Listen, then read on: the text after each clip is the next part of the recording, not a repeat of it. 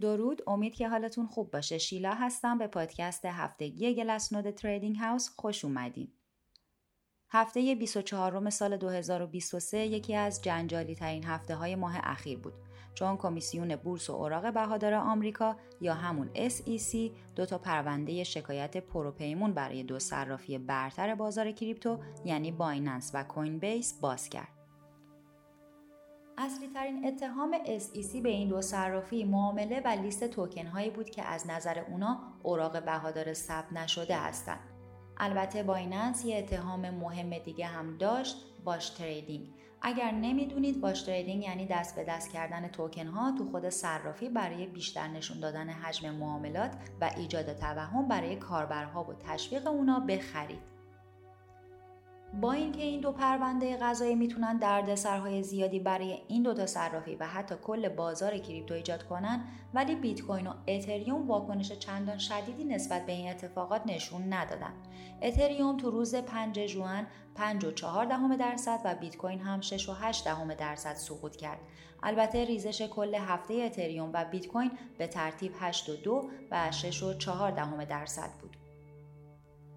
حالا من تو این نسخه از پادکست گلس نود می‌خوام درباره واکنش سرمایه گذارها به وضع موجود بندازم. برای این کار به وضعیت ورودی و خروجی صرافی ها نگاه می‌کنم و حجم معاملات شبکه رو بررسی می‌کنم. بدیهیه که بلا فاصله بعد از انتشار اخبار شکایت از بایننس کوین ها شروع به خروج از این پلتفرم کنند. در واقع تو شاخص تغییر وضعیت دو هفته ای این شاخص مشخص شده که تو هفت روز گذشته سرمایه گذارها با شدتی ثابت در حال خروج دارایی بودند. به طوری که موجودی استیبل کوین ها تو همین مدت حدود 1.6 دهم میلیارد دلار کم شده که حدود 21 درصد کل موجودی این صرافیه. ذخایر بیت کوین و اتریوم بایننس هم تو این هفت روز به ترتیب 57 دهم و 71 دهم درصد کم شده با اینکه این مقدار خروج سرمایه خیلی بزرگه ولی هنوز هم بایننس یکی از بزرگترین ذخایر ارز دیجیتال تو جهان رو داره.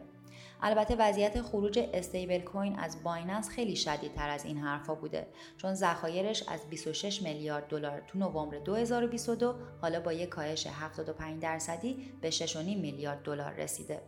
لازمه بگم که یکی از مهمترین دلیلش توقف mint BUSD توسط Paxos بود که به خاطر شکایت SEC اتفاق افتاد.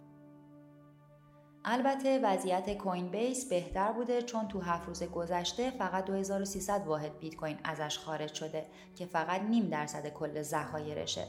موجودی اتریوم ولی به خاطر خروج 291 هزار واحدی حدود 8 درصد کم شده که عدد قابل توجهیه. حالا اگه سرمایه های واریز شده به صرافی ها رو بیشتر تفکیک کنیم می‌تونیم ببینیم که تراکنش های کمتر از 10 میلیون دلار تو این هفته عمدتا برای برداشت بوده و مجموع اون هم کمتر از روزانه 130 میلیون دلار نبوده. تراکنش های بالای 10 میلیون دلار اما بیشتر برای واریزی بوده و مجموع اون هم روزانه بین 15 تا 30 میلیون دلار بوده. این یعنی اشخاص خیلی بزرگ بازار مثل مؤسسات مالی و شرکت ها به اخبار شکایت SEC واکنش شدیدتری نشون دادن تا اشخاص کوچیک. وقتی حجم تراکنش های ورودی و خروجی به صرافی ها رو کنار هم قرار میدیم می‌بینیم که کاهش و افزایش این دوتا در کمال ناباوری با هم هماهنگ هستند مثلا تو این هفته هم خروجی و هم ورودی سرمایه به صرافی ها یه رشد 70 درصدی رو تجربه کردن و به 845 میلیون دلار در روز رسیدن. البته برداشتی ها 10 درصد بیشتر از واریزی ها بوده. پدیده ای که آخرین بار تو سال گذشته و تو روزهای بعد از فروپاشی FTX دیده بودیم. حالا وقتی تمرکز رو روی سرمایه های واریزی می‌ذاریم می‌بینیم که 76.5 درصد از واریزی های این هفته که حدود 23 هزار واحد بیت کوینه از طرف هولدرهای کوتاه مدت بوده. 1.9 دهم درصد از واریزی ها هم از طرف هولدرهای بلند مدت بوده و در آخر 21.7 دهم درصد باقی مونده هم مربوط به نقل و انتقالات بین پلتفرمی صرافی ها بوده. مقداری که به 6530 واحد می‌رسه. تو این هفته استیش ها حدود 93 صدم درصد از کل موجودی خودشون رو به صرافی ها منتقل کردن. این مقدار کمتر از یک درصدیه که معمولا باعث نوسانات شدید قیمت میشه ولی با این حال نسبت به چرخه 2021 و 2022 رشد قابل توجهی محسوب میشه. از طرف دیگه هولدرهای بلند مدت فقط چهار هزارم درصد از سرمایه خودشون رو برای عرضه وارد صرافی ها کردن. این در حالیه که تو 66 درصد از روزهای معاملاتی بیت کوین مقدار واریزی های این گروه بیشتر از 4000 درصد بوده. همین پدیده نشون دهنده اعتماد خیلی زیاد این گروه به بیت کوینه. با وجود این اخبار منفی و نگران کننده درباره آلت کوین ها باز هم مقدار کمی از کوین ها از صرافی ها خارج شده. ولی وقتی نسبت کل سود و ضرر محقق شده رو بررسی می کنیم وضعیت جذابتر هم میشه.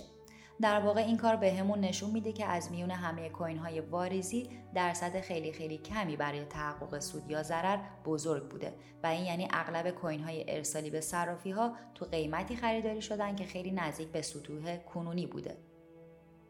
البته این پدیده دو تا چیز رو بهمون همون نشون میده. یکی سطح اعتماد سرمایه گذارها رو چون اهمیتی به اخبار ندادن و یکی هم بیتفاوتی اونا به سطوح قیمت کنونی رو. چون قیمت نوسان زیادی نکرده که بخواد اونا رو تشویق به عرضه کنه. همین امر باعث شده که نسبت ریسک فروشنده ها به کف تاریخی خودش برسه. این شاخص مقدار کل ارزش سود و ضرر محقق شده نسبت به کف محقق شده ای که الان 391 میلیارد دلار رو نشون میده. طبق داده های گذشته این وضعیت تو ماهای بعد از پایان یه روند نزولی طولانی و سخت رخ میده. حجم نقل و انتقالات شبکه هم این روزها به کف چرخه خودش رسید و در حدود روزی دو ممیز 85 صدم میلیارد دلار باقی مونده. در آخر به عنوان جنبندی باید بگم که با وجود وضعیت نابسامان قانونگذاری تو آمریکا و شکایت از دو صرافی بزرگ بازار کریپتو به نظر می‌رسه سرمایه گذارها واکنش چندانی به این اخبار نداشتن.